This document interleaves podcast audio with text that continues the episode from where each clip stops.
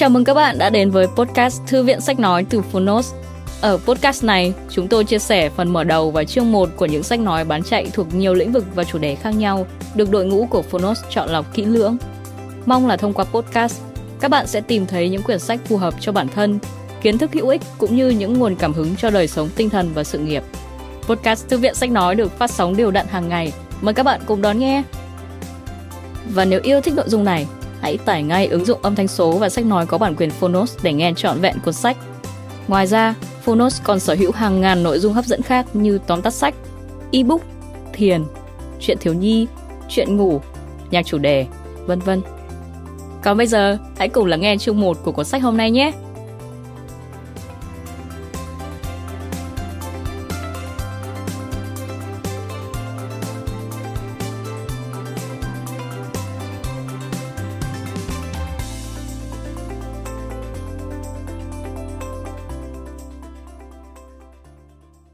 Bạn đang nghe từ Phonos. Sư phạm khai phóng Thế giới, Việt Nam và tôi Dạy chính là giúp người khác học Khai phóng chính là khai mở tâm trí và giải phóng tiềm năng con người. Tủ sách khai phóng, Viện IRED thực hiện. Tác giả Giảng Tư Trung Phiên bản sách nói được chuyển thể từ sách in theo hợp tác bản quyền giữa Phonos với Viện Quản lý Pace.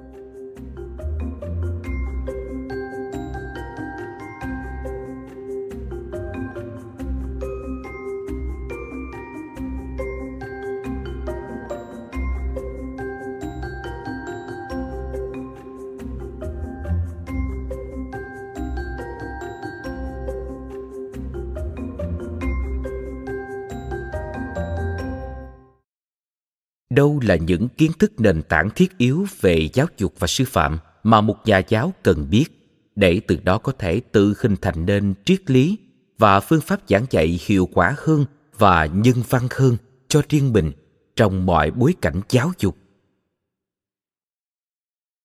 Tôi trong tựa sách này chính là những ai đang nỗ lực trên hành trình dạy trò, dạy con và dạy mình mời các bạn xem phần đôi lời từ viện IRED được đính kèm trên ứng dụng. Trở thành người giỏi hay người tốt có thể là điều vô cùng khó, nhưng ai cũng có thể trở thành người giỏi hơn hay người tốt hơn nếu mình muốn. Theo giảng tư trung. Chương 1 Triết lý giáo dục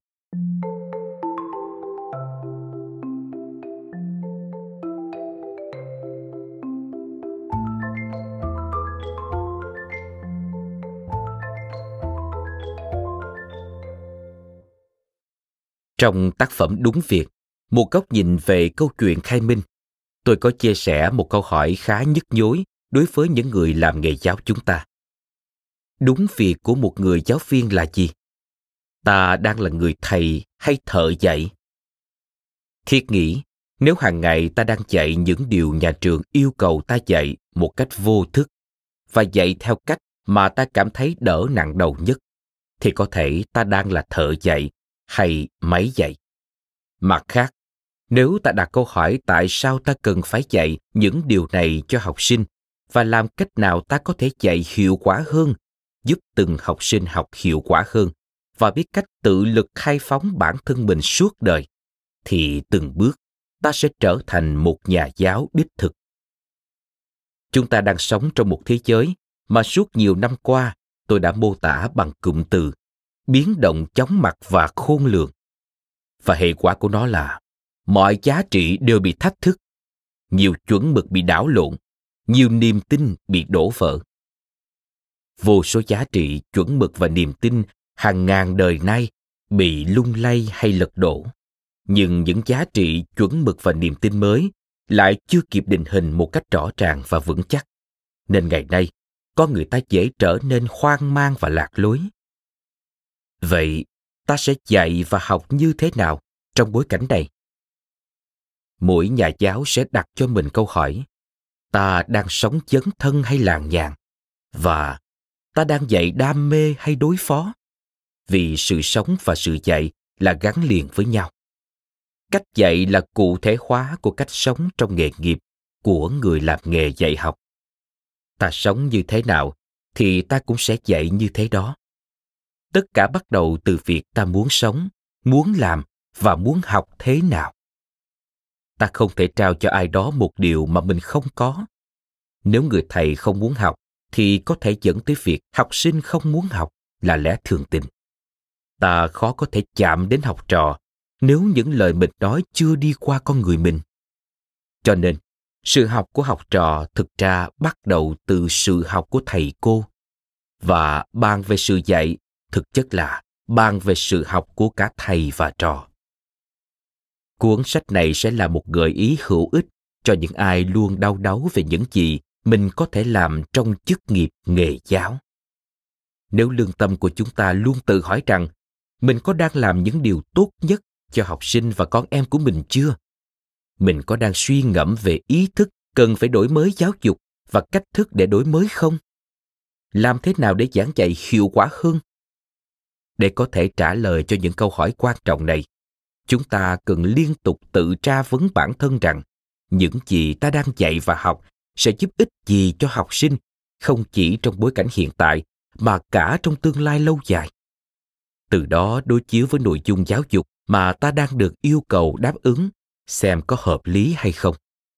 Còn để trả lời cho câu hỏi, làm cách nào ta có thể giảng dạy hiệu quả hơn thì ta cần đi tìm những phương pháp sư phạm tiến bộ, được chứng thực một cách khoa học với mục tiêu giáo dục mà ta theo đuổi. Cuốn sách này có thể là một người bạn đồng hành của những người làm giáo dục, của các thầy cô hàng ngày đang sao sát cùng các em học sinh. Để cùng nhau, chúng ta sẽ đi tìm một mục tiêu giáo dục nhằm làm kim chỉ nam cho nghề nghiệp của mình và tiếp cận những phương pháp sư phạm phù hợp để thực hiện mục tiêu ấy có lẽ tất cả chúng ta đều mơ ước về một ngôi trường mà ở đó chúng ta tìm thấy niềm vui chung sống cùng học trò và đồng nghiệp, thay vì chỉ là những áp lực chưa hoàn thành. Được chứng kiến các em hăng hái học tập, thay vì suốt ngày phải tìm cách thúc giục. Được nhìn thấy thành quả giáo dục giúp các em phát triển và hạnh phúc hơn, thay vì phần lớn kiến thức chẳng còn hữu dụng với cuộc sống của con trẻ. Tất cả chúng ta đều mong muốn điều đó. Chỉ có điều hiện nay trong cách dạy của chúng ta, vì sao chưa mang lại nhiều kết quả mong đợi này? Vậy nếu ta muốn tạo dựng những ngôi trường mơ ước hay một ngôi trường tốt hơn, thì ta cần phải làm gì? Nếu ngày xưa, nhà kinh tân văn hóa phan châu trinh đã đề xướng con đường, khai chân trí, chấn chân khí, hậu chân sinh, thì nay chúng ta được truyền cảm hứng từ cụ lấy phương châm này áp dụng vào lĩnh vực giáo dục và mạng phép đề xuất như sau. Khai giáo trí, chấn giáo khí, mở giáo quyền, tạo giáo sinh. Vâng trước hết chúng ta cần có một khát vọng về giáo trí. Mỗi người thầy đều là một người học và tiến hành sự học suốt đời. Mỗi người thầy đều có giấc mơ về một nền giáo dục cho mình và tinh thần dám nghĩ, dám làm, can do spirit, để hiện thực hóa giấc mơ đó hình dung về một con người được giáo dục.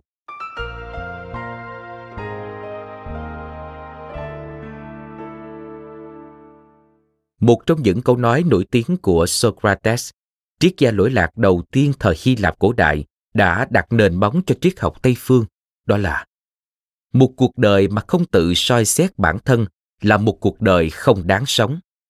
An unexamined life is not worth living trong tác phẩm, những bài học thiết yếu mà nhà trường nên dạy, critical lessons What's Course should teach của mình, now noddings, triết gia và nhà giáo dục có tầm ảnh hưởng từ đại học stanford, nhận định rằng câu nói này của socrates có thể hơi khóa, vì đối với những ai chưa có cơ hội để kiểm nghiệm cuộc đời mình, thì đó vẫn có thể là những cuộc đời đáng sống, nhưng sẽ không phải là những cuộc đời được giáo dục.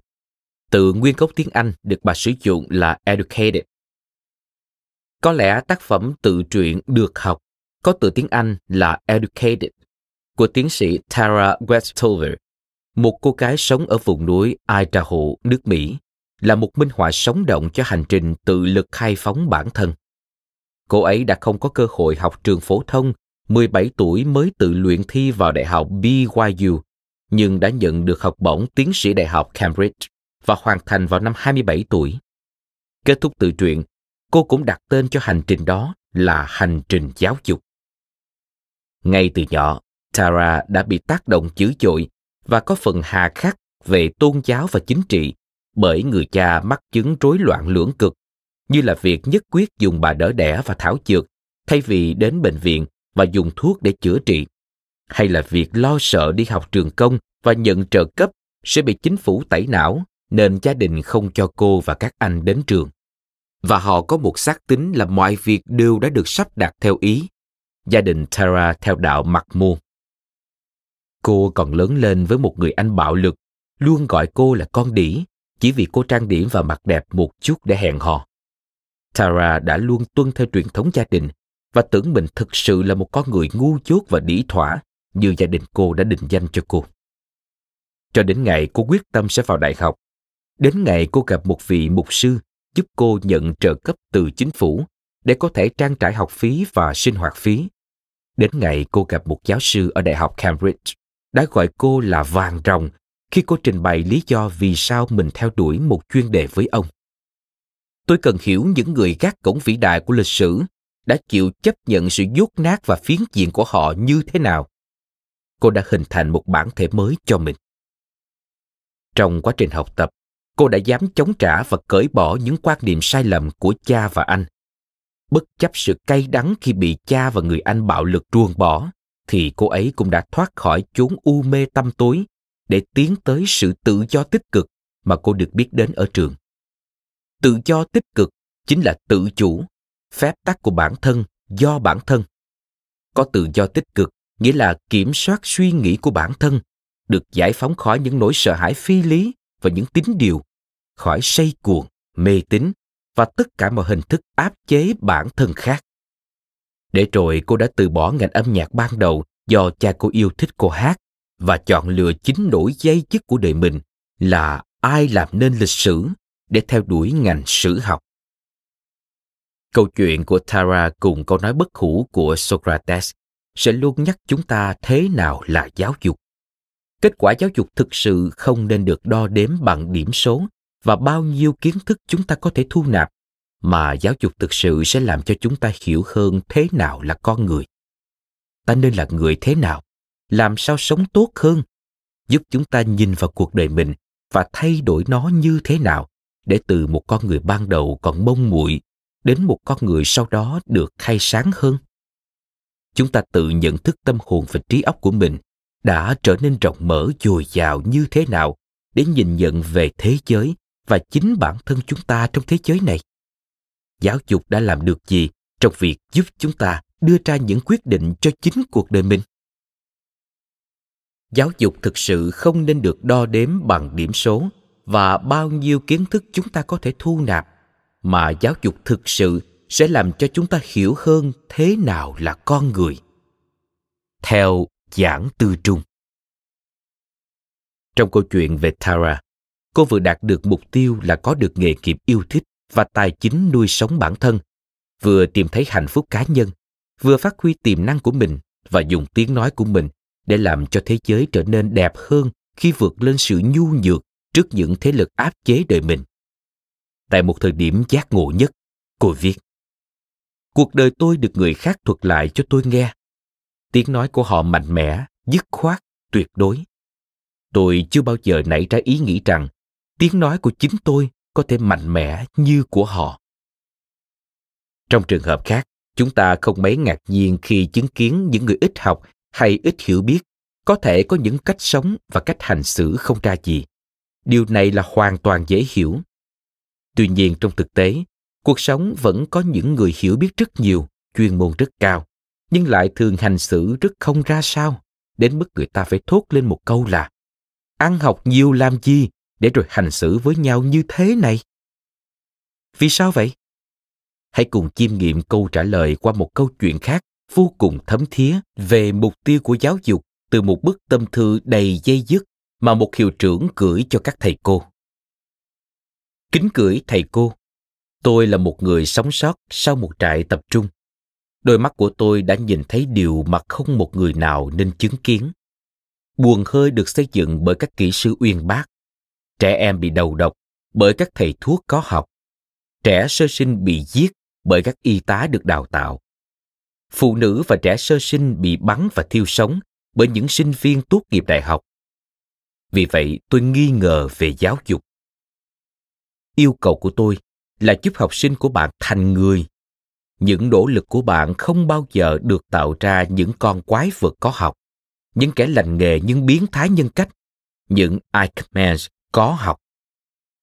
Đọc, viết, số học chỉ quan trọng nếu chúng có phần làm cho con em chúng ta trở nên nhân văn hơn. Thực tai họa biết nhường nào nếu chỉ học để làm việc, học chuyên môn mà không quan tâm lắm đến chuyện học để làm người, học văn hóa. Như nhà bác học lỗi lạc và nhà hiền triết Albert Einstein đã từng nói. Dạy cho con người một chuyên ngành thì chưa đủ, bởi bằng cách đó, anh ta tuy có thể trở thành một cái máy khả dụng, nhưng không thể trở thành một con người với đầy đủ phẩm giá. Điều quan trọng là anh ta phải được dạy để có một cảm thức sống động về cái gì là đáng để phấn đấu trong cuộc đời. Anh ta phải được dạy để có một ý thức sống động về cái gì là đẹp và cái gì là thiện. Nếu không với kiến thức được chuyên môn hóa của mình, anh ta chỉ giống như một con chó được huấn luyện tốt hơn là một con người được phát triển hài hòa. Anh ta cần phải học để hiểu những động cơ của con người, hiểu những ảo tưởng và những nỗi thống khổ của họ để tìm được một thái độ ứng xử đúng đắn với từng con người, đồng loại của mình cũng như với cộng đồng.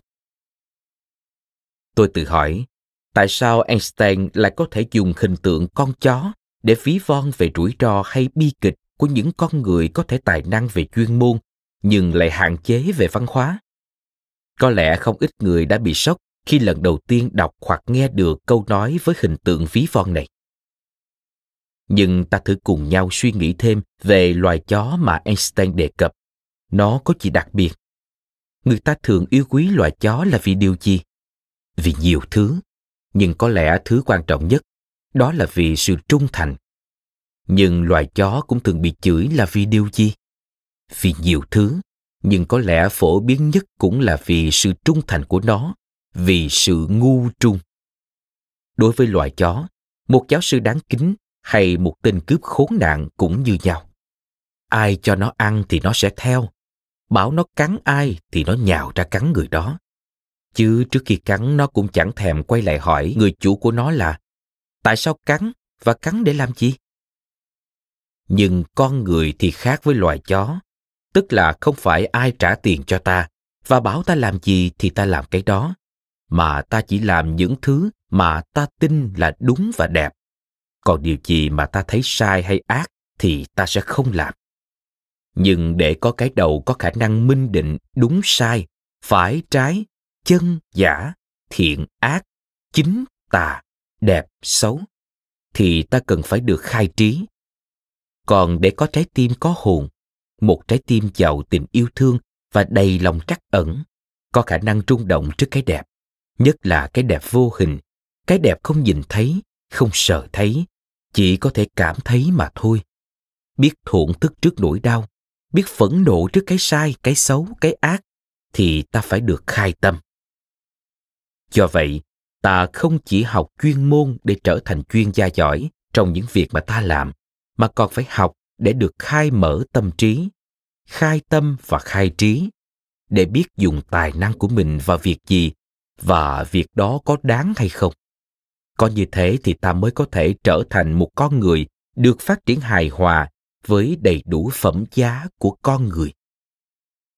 Đáng mừng là lại có những người ít ăn học trường lớp nhưng cách sống và cách hành xử lại làm ta ngưỡng mộ tôi nhớ lại bộ phim xúc động những đứa trẻ đến từ thiên đường của đạo diễn Majid Majidi và sự dưỡng dục mà hai anh em Ali và Zara nhận được từ cha mẹ Gia đình nhỏ năm người này sống chen chúc trong một căn phòng vài mét vuông mà còn đang thiếu nợ tiền trọ.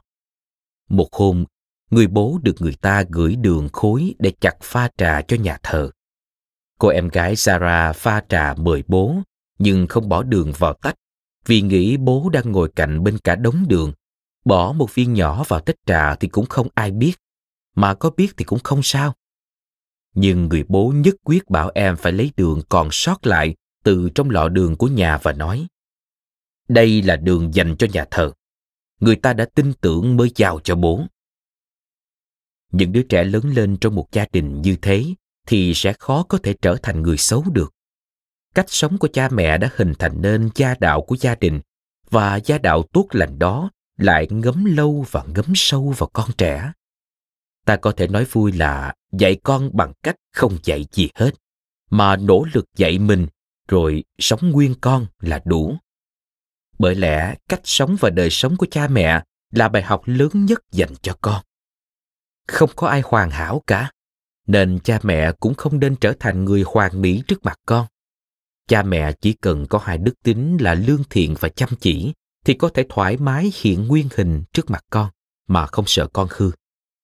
Câu chuyện giáo dục do đó không chỉ là nhiệm vụ dạy trò của nhà trường, mà còn là dạy con của mỗi gia đình. Rồi lại có những con người có khả năng giáo dục tự thân. Đơn cử là câu chuyện về anh Minh Râu bán rau ở khu công nghiệp Biên Hòa 2. Anh ấy tên thật là Phạm Hồng Minh, có một sạp rau ở Biên Hòa đã khoảng 12 năm, tính tới năm 2021 khi báo lao động đưa tin về anh. Trong 8 năm, anh đã trích từ 10 đến 30% lợi nhuận để dành tặng rau miễn phí cho sinh viên, công nhân nghèo hay bất kỳ ai cảm thấy cần. Trong đại dịch Covid, khi nguồn hàng khan hiếm, anh không những không tăng giá mà còn tiếp tục tặng rau miễn phí với câu nói nổi tiếng. Tôi thích tiền, nhưng không làm người kiểu đó được. Với vẻ ngoài xăm trổ, từng ham mê bài bạc, sống buông thả, sục ký, mệt mỏi về tinh thần. Nhưng anh đã ngộ ra rằng cách tốt nhất để trị bệnh chán đời là hãy đứng lên và làm điều gì đó cho cuộc sống xung quanh. Và nay anh cảm thấy niềm vui khi trao đi. Anh làm đơn giản vì cảm thấy vui, chứ không xem mình làm từ thiện gì to tát. Thực vậy, mỗi con người đều có thể chọn quay đầu làm lại cuộc đời nếu mình muốn. Như vậy ta có thể thấy những con người được giáo dục thì vô cùng đa dạng và họ học từ nhiều hình thức khác nhau, từ trường lớp, trường đời, gia đình, bạn bè, tự thân. Nhưng tự trung, sự học của họ đều dẫn đến điều này. Học là để khai mở tâm trí và giải phóng tiềm năng của mình. Học để làm người, làm dân và làm nghề. Học để có khả năng lãnh đạo bản thân, làm chủ cuộc sống và sáng tạo số phận của mình. Theo chương trình bàn về sự học, Learning Revolution và chương trình quản trị cuộc đời Life Management Lead Myself All My Life Create My Fate của viện IRED. Học là để khai mở tâm trí và giải phóng tiềm năng của mình. Theo giảng tư trung. Mục tiêu và triết lý giáo dục từ xưa đến nay.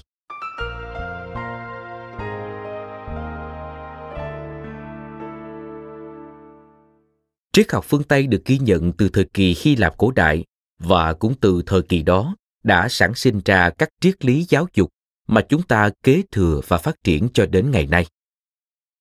Từ thuở xa xưa, con người đã bắt đầu hình dung về những xã hội lý tưởng và con người lý tưởng trong xã hội đó, cũng như xác định con đường đi đến những lý tưởng đó chỉ có thể bằng giáo dục. Do vậy, giáo dục không chỉ là để đáp ứng nhu cầu của xã hội mà quan trọng hơn giáo dục là để cùng nhau kiến tạo xã hội tương lai các triết gia luận bàn về giáo dục tạo thành nhánh triết học giáo dục hiện nay. Triết học giáo dục thì rất rộng lớn, nên trong khuôn khổ của phần này, chúng tôi tập trung vào các mục tiêu, triết lý giáo dục mà các triết gia đã khởi xướng tác động lên các nhà giáo dục và hoạch định chính sách giáo dục như thế nào. Các triết gia lại có một nhìn nhận về bản chất của thực tại và của sự hiểu biết khác nhau, là thế giới quan ảnh hưởng lên triết lý giáo dục của họ.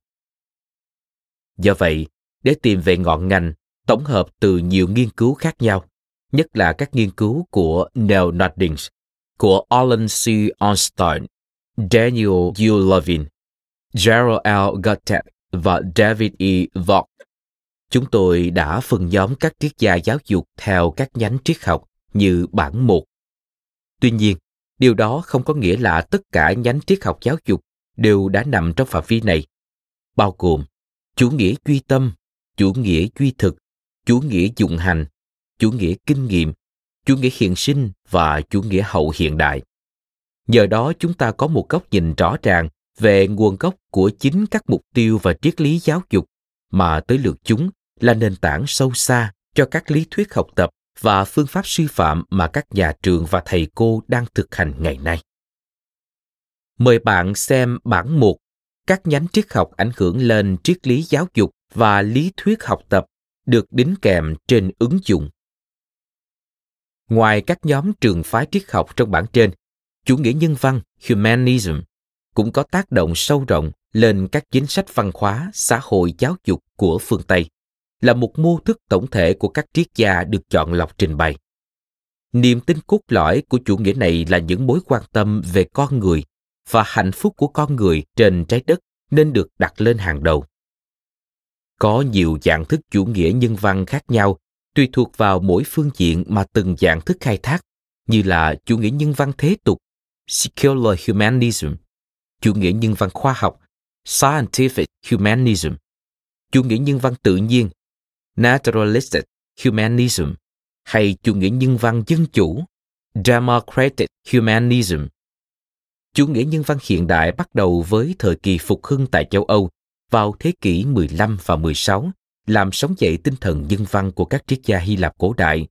Sau đó là thời kỳ khai sáng, thuộc thế kỷ 17 và 18 và nối dài đến các triết gia thế hệ sau này. Triết gia đầu tiên được xem là có những ý tưởng khởi nguồn của chủ nghĩa nhân văn là Protagoras thế kỷ 5 trước công nguyên với câu nói, Con người là thước đo của vạn vật. Các triết gia khác thời Hy Lạp cổ đại như Socrates, Plato, Aristotle nêu lên đạo đức con người và hình thái chính trị xã hội như các vấn đề xuyên suốt trong các đối thoại cũng là bàn về khía cạnh nhân văn và hình thức kịch nói về nền dân chủ của Aeschylus, Euripides, Sophocles và Aristophanes truyền tải các quan điểm nhân văn về tình yêu nước và phụng sự cộng đồng như thế nào là thích hợp.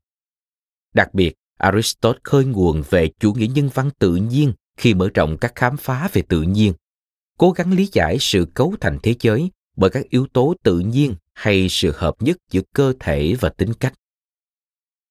Bị gián đoạn sau đêm dài Trung Cổ, mãi đến khi Desiderius Erasmus xuất hiện vào thời kỳ phục hưng ca ngợi những niềm vui trần tục trên thế gian trong cuốn Ngợi ca Folly, The Praise of Folly, thì chủ nghĩa nhân văn thế tục bùng nổ qua các tác phẩm nghệ thuật đầy danh tiếng của Leonardo da Vinci, Michelangelo và William Shakespeare.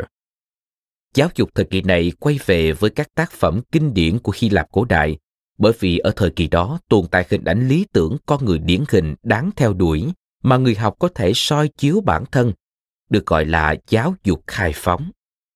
Mục tiêu chính là hình thành những cá nhân tự do, thành thạo kỹ thuật, nhưng không trở thành công cụ tay sai và kết nối với xã hội theo cách hoàn toàn tự chủ.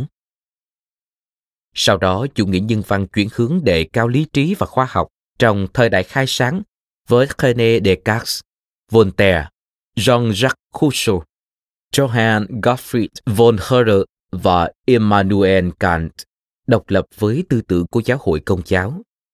Khi tác phẩm bàn về nguồn gốc của các loài, On the Origin of Species của Darwin ra đời, càng khẳng định khoa học bước ra khỏi tôn giáo. Các tên tuổi như Bertrand Russell, Albert Einstein và Karl Popper tiếp nối truyền thống này. Chủ nghĩa nhân văn được hoàn thiện thêm vào thế kỷ 19 tại Đức bởi Friedrich August Wolff và Wilhelm von Humboldt. Họ mong muốn xây dựng một hệ thống trường học tiếp thu các tác phẩm kinh điển nhưng theo bối cảnh hiện đại của Đức thời bấy giờ nên gọi là trào lưu tân nhân văn, neo-humanism. Theo College Lamont trong triết học nhân văn, Philosophy of Humanism, các đặc điểm chính của chủ nghĩa nhân văn như sau. Một, tin rằng tự nhiên là một hệ thống vật chất và năng lượng mà không có những thế lực siêu nhiên tồn tại. Con người là một phần của tự nhiên. Hai, tin vào năng lực của con người có thể giải quyết các vấn đề bằng lý trí và phương pháp khoa học. 3. Tin vào sự tự do lựa chọn và hành động giúp cho con người làm chủ số phận của mình. 4. Tin vào những giá trị đạo đức mang lại hạnh phúc, tự do và sự tiến bộ của loài người. 5. Các cá nhân có được đời sống tốt thông qua việc kết hợp hài hòa giữa thỏa mãn các nhu cầu cá nhân, phát triển bản thân và đóng góp cho cộng đồng. 6. Tập trung vào nhận thức về cái đẹp. 7. Hình thành hòa bình và dân chủ trên toàn thế giới. Chúng ta thấy các khía cạnh của chủ nghĩa nhân văn đã len lỏi và kết hợp cùng những tìm tòi mới của các triết gia về con người và giáo dục đã ảnh hưởng đến các trường phái triết học giáo dục. A. Triết lý giáo dục của chủ nghĩa duy tâm. Đầu tiên, trong nhánh triết học duy tâm, chúng ta có thể kể đến hai triết gia lỗi lạc là Plato thuộc thời kỳ Hy Lạp cổ đại và Immanuel Kant của Đức thuộc thế kỷ khai sáng. Người theo chủ nghĩa duy tâm, idealism, là những người nhiệt thành theo đuổi cái tốt, cái đẹp và những điều lý tưởng. Đối với họ, thế giới tinh thần mới chính là căn nguyên của hiện thực. Trong tác phẩm kinh điển Cộng hòa The Republic của Plato, những ý niệm hay vấn đề được bàn thảo vén màn cho những điều mà nhân loại hằng suy tư một cách có ý thức hay vô thức kể từ khi xây dựng một xã hội có tổ chức và dần hình thành một nền giáo dục. Trong mối tương quan với xã hội loài người, chủ đề giáo dục trong Cộng hòa được nhắc đến như một bộ phận thiết yếu làm nên hạnh phúc của xã hội loài người. Một trong những mục đích tối thượng của giáo dục là giúp con người hướng đến ý niệm của điều tốt, the good, có thể gọi đó là đạo đức. Những nhà cai trị mới là những người giàu có, không phải về vàng bạc, mà giàu có về nhân đức và sự khôn ngoan, là hạnh phúc đích thực của đời sống. Ông là người đầu tiên theo đuổi mục tiêu giáo dục là xây dựng một nhà nước công bằng, chủ trương tách trẻ ra khỏi gia đình để nhà nước đào tạo, tận dụng lợi thế của từng cá nhân để trui rèn những tầng lớp phục vụ cho một xã hội mà theo nhận thức của ông lúc đó là công bằng.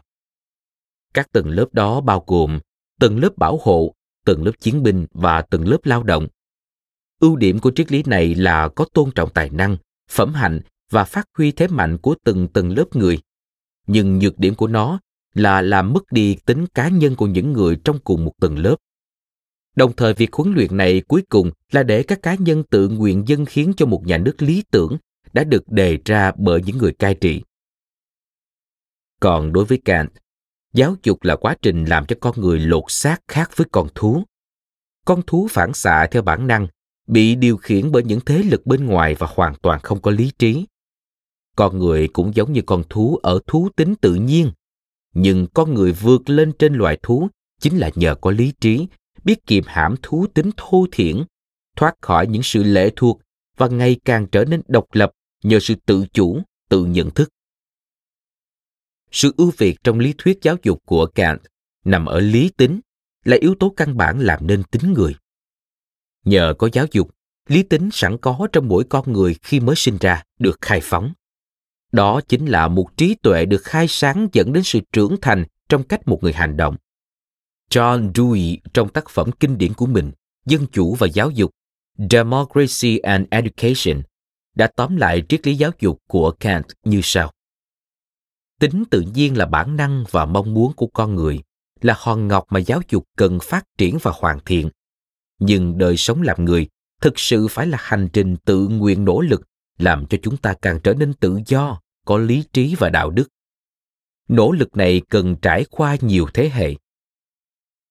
Trong tác phẩm về giáo dục On Education, Kant trình bày rất rõ lý tưởng của ông về giáo dục.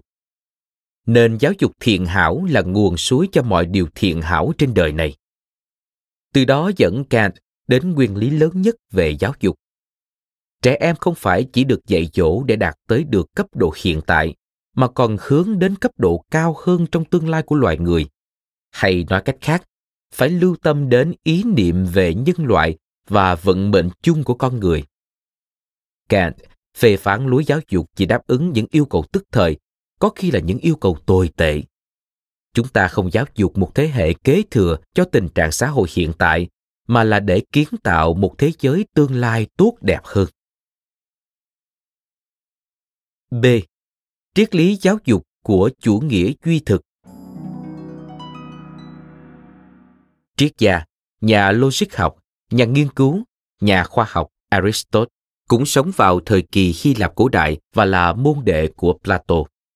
Cho nên ông cũng kế thừa thầy mình mục tiêu giáo dục hay lý tưởng về một con người hoàn hảo là người đức hạnh, virtuous man.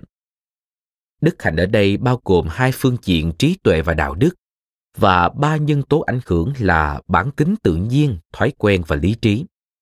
Về mặt cá nhân, người được giáo dục ông đặc biệt chỉ ra kết quả giáo dục cần quan tâm là hạnh phúc và sự tự do của con người. Với ông sẽ không có hạnh phúc nếu không có tự do, và tự do này chỉ có được khi con người giải phóng khỏi những trói buộc vật chất để có thời gian suy tư về triết lý cuộc sống. Còn về mặt xã hội, người đức hạnh sẽ phân biệt được đúng sai, hợp tác tốt hơn vì những lợi ích chung, từ đó trở thành những công dân tốt hơn nhưng triết lý giáo dục của aristotle khác biệt với thầy mình ở hai điểm đáng chú ý.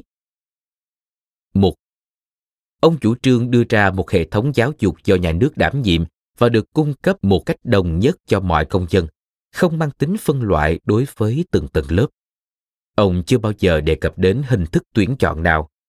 Người học vẫn có thể tiếp tục học tập nếu muốn sau giai đoạn cuối của mô hình aristotle. Trong khi đó, plato lập luận rằng chỉ những người có năng khiếu nhất mới khao khát trở thành nhà cai trị và được phép học sau khi họ vượt qua kỳ thi cụ thể. Nếu trượt, họ nên rời khỏi giáo dục và bắt đầu thực hành nghề nghiệp được phân công. Như vậy, mô hình giáo dục của plato được thiết kế gắn liền với quan niệm của ông về những tầng lớp cụ thể có đóng góp khác nhau cho phúc lợi của xã hội. Còn ẩn chứa ý tưởng của aristotle về giáo dục là một xã hội hài hòa mà không có bất kỳ giới hạn nào áp đặt hay phân tầng xã hội trong quá trình giáo dục. 2. Aristotle theo đuổi mô hình giáo dục cân bằng giữa thân thể, trí tuệ và tâm hồn. Đặc biệt, dưới ánh sáng của chủ nghĩa duy thực, realism, ông cho rằng tri thức xuất phát từ việc hiểu biết về đối tượng hơn là từ những ý tưởng có sẵn trong tâm trí như Plato. Lập trường của ông hoàn toàn đối lập với lý thuyết, hình thái, form của Plato. Là người theo chủ nghĩa duy thực và kinh nghiệm, ông nhấn mạnh vai trò của các giác quan trong việc tiếp thu kiến thức. Bản thân Aristotle là người khai sinh ra các ngành khoa học. Do đó, các ngành khoa học như toán học vật lý được đặc biệt đưa vào chương trình học của ông. Điều này đặt nền tảng cho một nền giáo dục mang tính thực tiễn và kỹ thuật hơn. C. Triết lý giáo dục của chủ nghĩa hiện sinh Jean-Jacques Rousseau, một triết gia lỗi lạc vào thế kỷ 18 tại Cộng hòa Geneva, được cho là người đặt nền móng cho nền giáo dục hiện đại. Rousseau, theo chủ nghĩa tự nhiên, là khởi nguồn của chủ nghĩa hiện sinh, existentialism. Triết lý của ông nổi lên trong bối cảnh khoa học tự nhiên đang thịnh hành trong giai đoạn mà ông sinh sống, chống lại các tư tưởng của nhà thờ và nhà nước lúc bấy giờ. Ông đã đảo sự giả tạo, áp đặt và tàn bạo trong thời kỳ này thông qua các bài viết của mình. Ông đưa ra các ý niệm về nhà nước tự nhiên, natural state, con người tự nhiên và nền văn minh tự nhiên, natural man and natural civilization. Nhà nước tự nhiên có nghĩa là cộng đồng và nhà nước định hình theo những hình thức đơn giản mà ở đó không tồn tại tệ nạn, tội ác, sự quan liêu tham nhũng và các tầng lớp xã hội. Còn con người tự nhiên nghĩa là anh ta bị chi phối bởi luật lệ của chính mình chứ không phải của các định chế chính trị xã hội. Giải phóng mình khỏi những xiềng xích ngoại tại này bằng cách tự cởi trói những xiềng xích nội tại chính là những niềm tin sai lầm của bản thân. Ông cho rằng con người trong trạng thái tự nhiên mà ông mô tả sẽ được hạnh phúc hơn. Trong kiệt tác Emin hay là về giáo dục, Emin or Treatise on Education của mình, Kuso nhấn mạnh giáo dục phải bắt đầu từ khuynh hướng tự nhiên của một đứa trẻ và có nghĩa vụ bảo tồn khuynh hướng tự nhiên đó. Ông cho rằng giáo dục hiện đại đang phá hủy ý thức về bản thân, những nhu cầu tự nhiên của một đứa trẻ và uốn nắn chúng thành những người phải biết lắng nghe mệnh lệnh.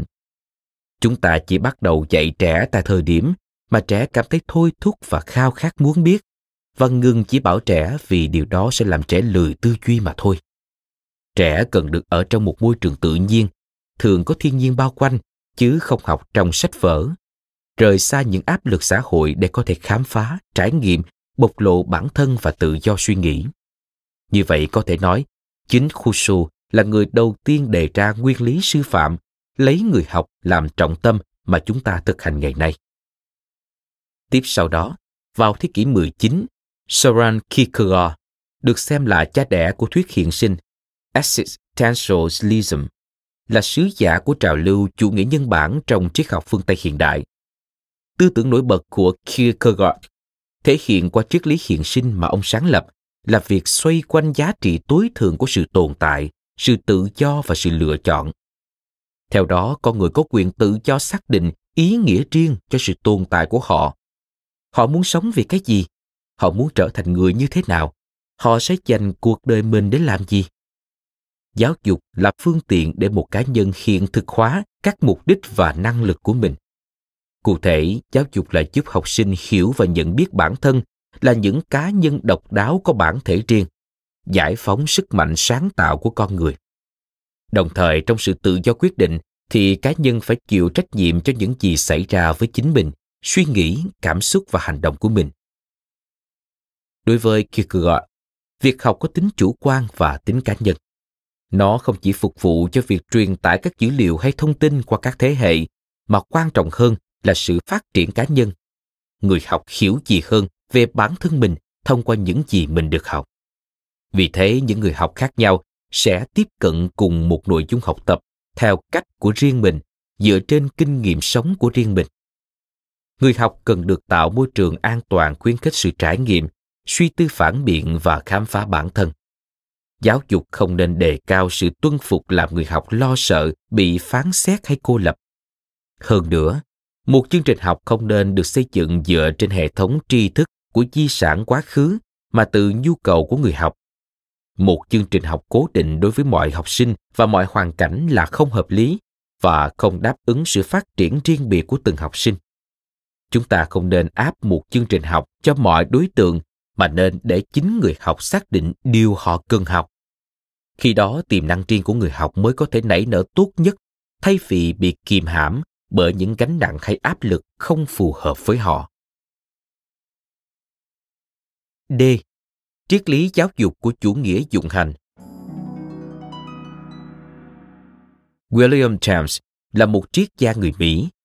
Ông xác định rằng khoa học là một yếu tố quan trọng trong việc sửa đổi các học thuyết xã hội và triết học vào đầu thế kỷ 21.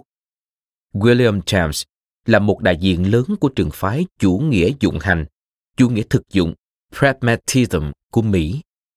Từ quan điểm thực dụng mà ông đã bàn về giáo dục, cho nên muốn hiểu quan niệm giáo dục và sứ phạm của ông, chúng ta cũng cần phải hiểu đúng đắn chủ nghĩa thực dụng. Thái độ thực dụng của ông tiêu biểu cho thái độ thực dụng của xã hội Mỹ nói chung. Thái độ thực dụng là thái độ quay lưng lại với trừu tượng, với tín điều, với tuyệt đối để đương đầu với những sự kiện và hành động. Chủ nghĩa thực dụng không chấp nhận sự hiện hữu của một chân lý siêu vượt sự kiện. Chân lý là một cái gì đang thành hình, là một cái gì đang trở thành không ngừng một ý tưởng thực sự là một ý tưởng ích lợi là một ý tưởng đưa chúng ta đi vào con đường mà ở đó hành động có thể thành công một con người thực dụng là một con người đi từ thực tế và không bao giờ mất liên lạc với thực tế từ đó đích đến trong giáo dục của james không cho phép dừng lại ở cấp độ hiểu biết mà phải hình thành các hành vi thói quen tập quán phải làm cho con người biết hành động ứng xử trong thực tiễn John Dewey cũng là triết gia theo chủ nghĩa dụng hành, được coi là người tiên phong của phong trào tân giáo dục. Ông có một ảnh hưởng sâu rộng trong những cải cách giáo dục tại Mỹ và các quốc gia phương Tây khác vào thế kỷ 20 khi áp dụng chủ nghĩa dụng hành vào giáo dục như William James đề xướng. Triết lý giáo dục của John Dewey đã được thể hiện qua nhiều tác phẩm nổi tiếng như Nhà trường và xã hội, The School and Society, Trẻ em và chương trình giảng dạy, The Child and Curriculum, Nhà trường và trẻ em, The School and the Child, Trường học của tương lai, School of Tomorrow. Chúng ta tư duy như thế nào? How we think. Kinh nghiệm và giáo dục, Experience and Education. Và đặc biệt là dân chủ và giáo dục, Democracy and Education, tác phẩm tiêu biểu nhất của ông. Xuất phát từ quan điểm về một đứa trẻ hoàn toàn trái ngược với giáo dục truyền thống, Dewey cho rằng trẻ không phải sinh ra để tiếp nhận những bổn phận mà người lớn muốn trẻ làm hay là những sinh linh non nớt cần cứu vớt. Nền tảng căn bản nhất của triết lý giáo dục của Dewey là đứa trẻ là xuất phát điểm, là trung tâm và là kết thúc của tất cả. Và mục đích chủ yếu của nền giáo dục là tạo điều kiện cho việc phát triển đầy đủ và tự do về thân thể và trí tuệ của đứa trẻ. Đồng thời Dewey theo đuổi sự tiến bộ bằng con đường dân chủ, không có những mục tiêu cố định, tức là hình thái xã hội luôn trong trạng thái không ngừng thay đổi theo những quyết định dân chủ mà tất cả mọi người cùng tham gia giao tiếp về các vấn đề để đưa ra quyết định chung đó. Chỉ duy nhất một nguyên tắc cốt lõi là không có một xã hội nào đáng để phục vụ mà phẩm giá cá nhân của các thành viên trong đó không được xem trọng như nhau. Giáo dục theo ông là coi trọng phẩm giá của con người và giải phóng tiềm năng của mọi cá nhân, đáp ứng tốt nhất cho từng học sinh, cho phép tự do tư duy và tôn trọng sự đa dạng. Phương châm giáo dục của John Dewey được chia sẻ qua các tác phẩm của ông như sau. Việc học chỉ diễn ra thông qua kinh nghiệm, vì chỉ có làm và trải nghiệm thì một người mới lĩnh hội được giá trị của một sự việc, hiện tượng, chứ không phải thông qua lắng nghe. Tức là trẻ phải tự thân cảm thụ và rút ra ý nghĩa. Mà bản thân trẻ còn có những nhu cầu khao khát tự nhiên được sờ mó, di chuyển, khám phá, thử nghiệm và tìm ra những ý nghĩa từ những điều xung quanh chúng. Học phải thông qua làm. Learning by doing. Cho nên thực hành và thực nghiệm là những hoạt động chính yếu trong nhà trường. Còn giáo viên là người đảm bảo tạo ra những trải nghiệm có chất lượng thay vì những trải nghiệm vô nghĩa đối với trẻ. Giáo dục phải tạo các điều kiện và môi trường dân chủ thuận lợi cho sự phát triển của học sinh. Trong nhà trường, học sinh đã phải được đáp ứng các lợi ích, nhu cầu và năng lực của chúng. Hơn nữa, những điều này đối với từng người học là khác nhau. Vì vậy, các học sinh không phải tiếp nhận cùng một chương trình học bao gồm nội dung và phương pháp giống hệt như nhau. Ta có thể so sánh lập trường này của Dewey với một nhà giáo dục cùng thời với ông là Robert Maynard Hutchins, một cây cổ thụ trong giáo dục Mỹ và là người sáng lập chương trình học những tác phẩm kinh điển. Dewey đã trích dẫn Hutchins để phản đối quan điểm cho rằng giáo dục hàm ý dạy học, dạy học hàm ý tri thức, tri thức là chân lý, chân lý thì ở đâu cũng như nhau. Vì thế giáo dục phải như nhau ở mọi nơi. Chương trình học, những tác phẩm kinh điển được Hutchins đặt lên hàng đầu vì ông lập luận rằng tính trí tuệ được thể hiện qua truyền thống quá khứ của nhân loại là điều cần phải lĩnh hội bởi tất cả học sinh ở mọi thời đại bất chấp hoàn cảnh địa lý, chính trị xã hội. Và trên hết, Dewey viết Sản phẩm cao quý nhất của nhà trường là ở chỗ nhà trường tạo ra khuynh hướng học hỏi từ bản thân đời sống và nó cung cấp điều kiện sống nào đó để tất cả mọi người sẽ học trong quá trình họ đang sống. Từ đó ông đề xuất, giáo dục là một quá trình xã hội, giáo dục là sự phát triển, giáo dục không phải là một sự chuẩn bị cho đời sống mà giáo dục chính là cuộc sống. Đó là chương trình học tập phải gắn liền với đời sống thực tiễn của học sinh giúp cho học sinh được hòa vào đời sống ngay tại thời điểm đi học. Chứ nhà trường không phải là một cái tháp ngà mà học sinh ngủ quên trên những tri thức học thuật không cần thiết đó là một quá trình tập trung vào đời sống của người học, chứ không phải là người dạy. Vì ông đề cao tính hiệu quả thực tiễn trong chủ nghĩa dụng hành, nên với ông, mục tiêu tiên quyết của giáo dục trong nhà trường chính là hỗ trợ trẻ có được các năng lực giải quyết các vấn đề của cuộc sống. Người học không chỉ nắm vững các lý thuyết thuần túy hay học chỉ để biết, mà họ còn cần được trao cơ hội tích lũy các kỹ năng kinh nghiệm, cách thức hành động để có thể sáng tạo và tự học hỏi. Tri thức chỉ là công cụ. Quan trọng là người học phải biết sử dụng công cụ đó, phục vụ cho các mục đích của mình. Mục tiêu và kết quả của việc học phải là một nội lực còn có thể phát triển, hay người học có thể tự tiếp tục quá trình đào luyện chính mình. E. Triết lý giáo dục của chủ nghĩa hậu hiện đại. Michel Foucault là triết gia nhà tư tưởng người Pháp tiêu biểu của chủ nghĩa hậu hiện đại, postmodernism, có ảnh hưởng đến giáo dục. Lĩnh vực giáo dục được xem xét trong các tác phẩm của Foucault là từ quan điểm về quyền lực. Theo Foucault, mọi phần của kiến thức của chúng ta đều là sản phẩm của quyền lực. Quyền lực tạo ra thực tế, tạo ra sự khách quan và các hệ thống sự thật, regimes of truth. Mọi chế độ xã hội đều có một hệ thống sự thật riêng của nó. Foucault phủ nhận kiến thức trung lập và lập luận rằng kiến thức và quyền lực ở trong một hệ thống tích hợp, hỗ trợ lẫn nhau. Chúng ta thường trải qua một quá trình tiếp biến văn hóa, acculturation, thông qua các thiết chế như nhà trường, bệnh viện, nhà tù, tức là từ bỏ những đặc điểm văn hóa riêng biệt của mình để thích ứng với một nền văn hóa khác của số đông. Những thiết chế này biến chúng ta thành công cụ của chế độ xã hội. Do đó, mục tiêu giáo dục mà ông hướng đến là khai quật và nhận thức được bản chất chính trị xã hội trong những hệ thống kiến thức thường được cho là độc lập với quyền lực hay các thiết chế quyền lực là có một ý thức phản biện với những điều được xem là bình thường là khả năng có thể thấu hiểu những nhóm cộng đồng văn hóa khác nhau và chung sống trong sự đa dạng của nhân loại đối với ông mỗi người đều đã quá chìm sâu trong những hệ tư tưởng xã hội, được hình thành từ những mối quan hệ văn hóa xã hội phức tạp mà chúng ta tiếp xúc. Đến nỗi chúng là một phần không thể chia cắt của con người chúng ta. Chúng ta không thể tìm ra chính mình như triết lý giáo dục thời kỳ hiện đại được nữa, mà chúng ta chỉ có thể tiếp tục tạo ra chính mình. Quan niệm về con người như là chủ thể tự trị của Descartes và Kant bị tư duy hậu hiện đại nghi ngờ là phi thực tế. Ví dụ như, học sinh trong nhà trường đang trải nghiệm chương trình học và hệ thống các môn học cùng với những bài kiểm tra chuẩn khóa bắt nguồn từ quan điểm giáo dục phương Tây thời kỳ hiện đại, biến học sinh thành những con người hiện đại. Các em cũng sinh trưởng trong gia đình mà ông bà cha mẹ đã được dưỡng dục theo cách hiện đại, thì học sinh khó có thể là một chủ thể hoàn toàn độc lập khỏi tư tưởng hiện đại. Những câu hỏi của chủ nghĩa hậu hiện đại đặt ra là Vậy làm sao chúng ta có thể gột bỏ tư duy đó như là thế giới quan duy nhất và bổ sung nó như thế nào? có những công cụ nào của giáo dục sẽ giúp chúng ta làm điều này? Người giáo viên cần hiểu được thế giới quan nào đang được vận hành trong nhà trường của họ, ai là người nhận được lợi ích và ai là người bị tổn hại. Những kiến thức nào là còn thiếu vắng trong nội dung chương trình dạy? Foucault khuyến khích những cuộc hội thoại chân thành và tôn trọng giữa các cá nhân và nhóm người để chúng ta có thể hiểu được những niềm tin giá trị hay sự mong đợi về nhau.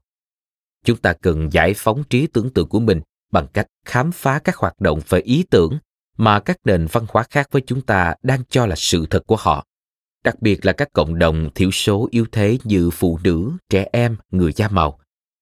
Như vậy, chủ nghĩa hậu hiện đại đã đặt ra những sự hoài nghi và ý thức phê phán về những hình mẫu lý tưởng sự chuẩn hóa và tính chủ thể của nền giáo dục thời kỳ hiện đại trong sự phân tích tương quan với quyền lực mở ra tiếp một con đường để các nhà giáo dục có phương hướng về những mục tiêu và thực hành giáo dục trong tương lai.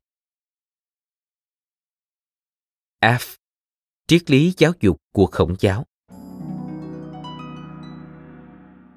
Ngoài các đại diện triết gia giáo dục từ phương Tây, thì một triết gia người Trung Quốc có ảnh hưởng sâu sắc đến nền giáo dục chính thống của nhiều quốc gia phương Đông mà chúng ta cần phải kể đến, đó là Khổng Tử những tư tưởng về giáo dục của ông được tìm thấy trong tác phẩm Luận ngữ do Khổng Tử và các môn đệ của ông biên soạn từ thời tiền Hán đến thời hậu Hán, lập nên nho giáo. Đối với Khổng Tử, ba nguồn sức mạnh, đạo đức, trí tuệ và tình cảm cấu thành nên một con người. Yếu tố tình cảm thì có tình cảm tốt hoặc xấu, giáo dục làm nảy nở những rung động và cảm xúc tốt đẹp. Trong đó không tự hướng đến lòng nhân hay tình yêu thương con người là tình cảm nền tảng và cao nhất để giúp con người hướng thiện, kiềm chế những ham muốn còn thô sơ và ích kỷ của bản thân, mang lại lợi ích cho toàn nhân loại. Trí tuệ là kiến thức, cách tư duy, sự thông thái, cốt yếu là để hiểu người và truy tìm hạnh phúc cho con người. Đạo đức là yếu tố tinh thần nội tại được dẫn dắt bởi những nguyên tắc phân biệt đúng sai cho các hành vi xã hội. Ba yếu tố này kết hợp với nhau sẽ dẫn đến hành động của chúng ta.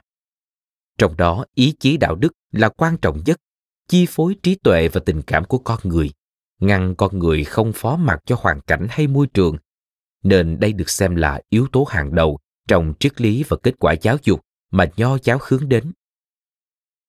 Khổng tử và các môn đệ sau này đã mô tả một con đường phát triển cho người học là cách vật, trí tri, thanh ý, chính tâm, tu thân, tề gia, trị quốc, bình thiên hạ.